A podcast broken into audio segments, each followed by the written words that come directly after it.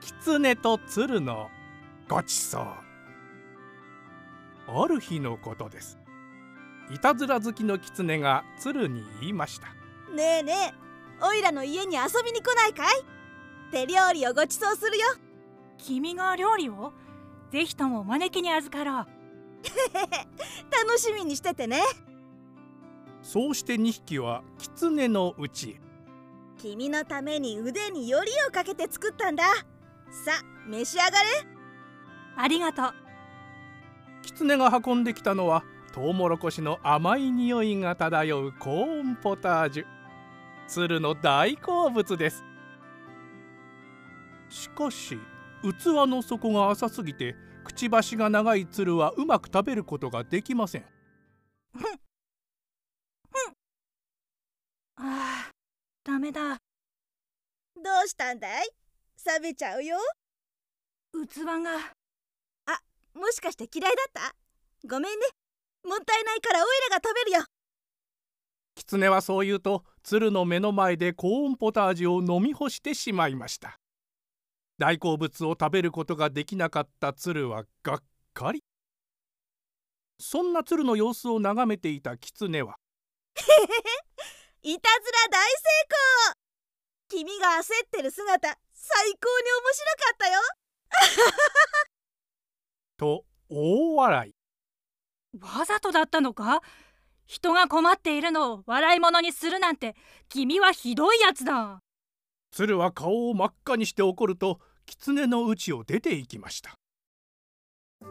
数日後鶴が狐に話しかけました。僕も料理を始めたんだ。最初は難しかったけど慣れると楽しいね。ぜひとも君にご馳走させてよ。君が料理？そうだよ。多分君より美味しく作れると思うんだ。オイラより。それは聞き捨てならないな。よし食べに行こう。そうして2匹は鶴のうち。僕の料理気に入ってもらえるといいんだけど。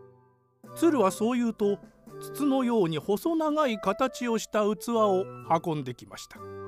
ちょっとひとっ飛びして美味しいと評判のお肉を買ってきたんだ。めったに食べられないお肉だよ。さあ召し上がれ。なかなか買えないというあの肉かい？おいらのためにわざわざ？すごい！どれどれ？しかし器が細長くてうまく食べることができません。お箸でかき出そうともしましたがそのお箸よりも底が深いので届かないのです。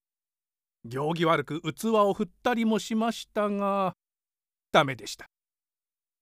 うんうんすダメだ。どうしたんだい？あもしかして君の口に合わなかったのかい？そういうわけじゃ。残すのはもったいないからね責任を持って僕が食べるよ。鶴はそう言うと狐の目の前でパクパクと食べてしまいました。細長い器はくちばしの長い鶴にとって食べやすい形だったのです。あめったに食べられない肉が。狐は鶴が美味しそうに食べるのを眺めることしかできません。食べ終わった鶴は狐を見てにやりと笑いましたもしかしてこの前の仕返しかい？君はなんて意地が悪いんだ？何を言ってるんだい？僕は君と同じことをしただけだよ。おいらのはちょっとしたいたずらだ。コーンポタージュなんていつでも食べられるだろ？だけどこのお肉は簡単に食べることはできない。君の方が意地悪だ。君のがちょっとしたいたずらなら同じことをした僕のもちょっとしたいたずらだこれであの時どれだけ僕が傷ついたか分かったかい？君にいたずらをされたみんなも同じように悲しかったり悔しかったと思うよ。えそんな。おいらはそんなつもりは。ごめん。本当に悪かったよ。みんなにもちゃんと謝る。軽い気持ちでやっていたいたずらがみんなを嫌な気持ちにさせていたことに気づいた狐は心の底から謝りました。本当だね。じゃあ仲直りだ。鶴はそう言って新しいお皿を持ってきました。平べったいお皿にはお肉が乗っています。楽しく食べるご飯はより美味しくなるよね。一緒に食べよう。ありがとう。美味しいお肉に2人はにっこり狐と鶴は前よりも仲良くなりました。おしまい。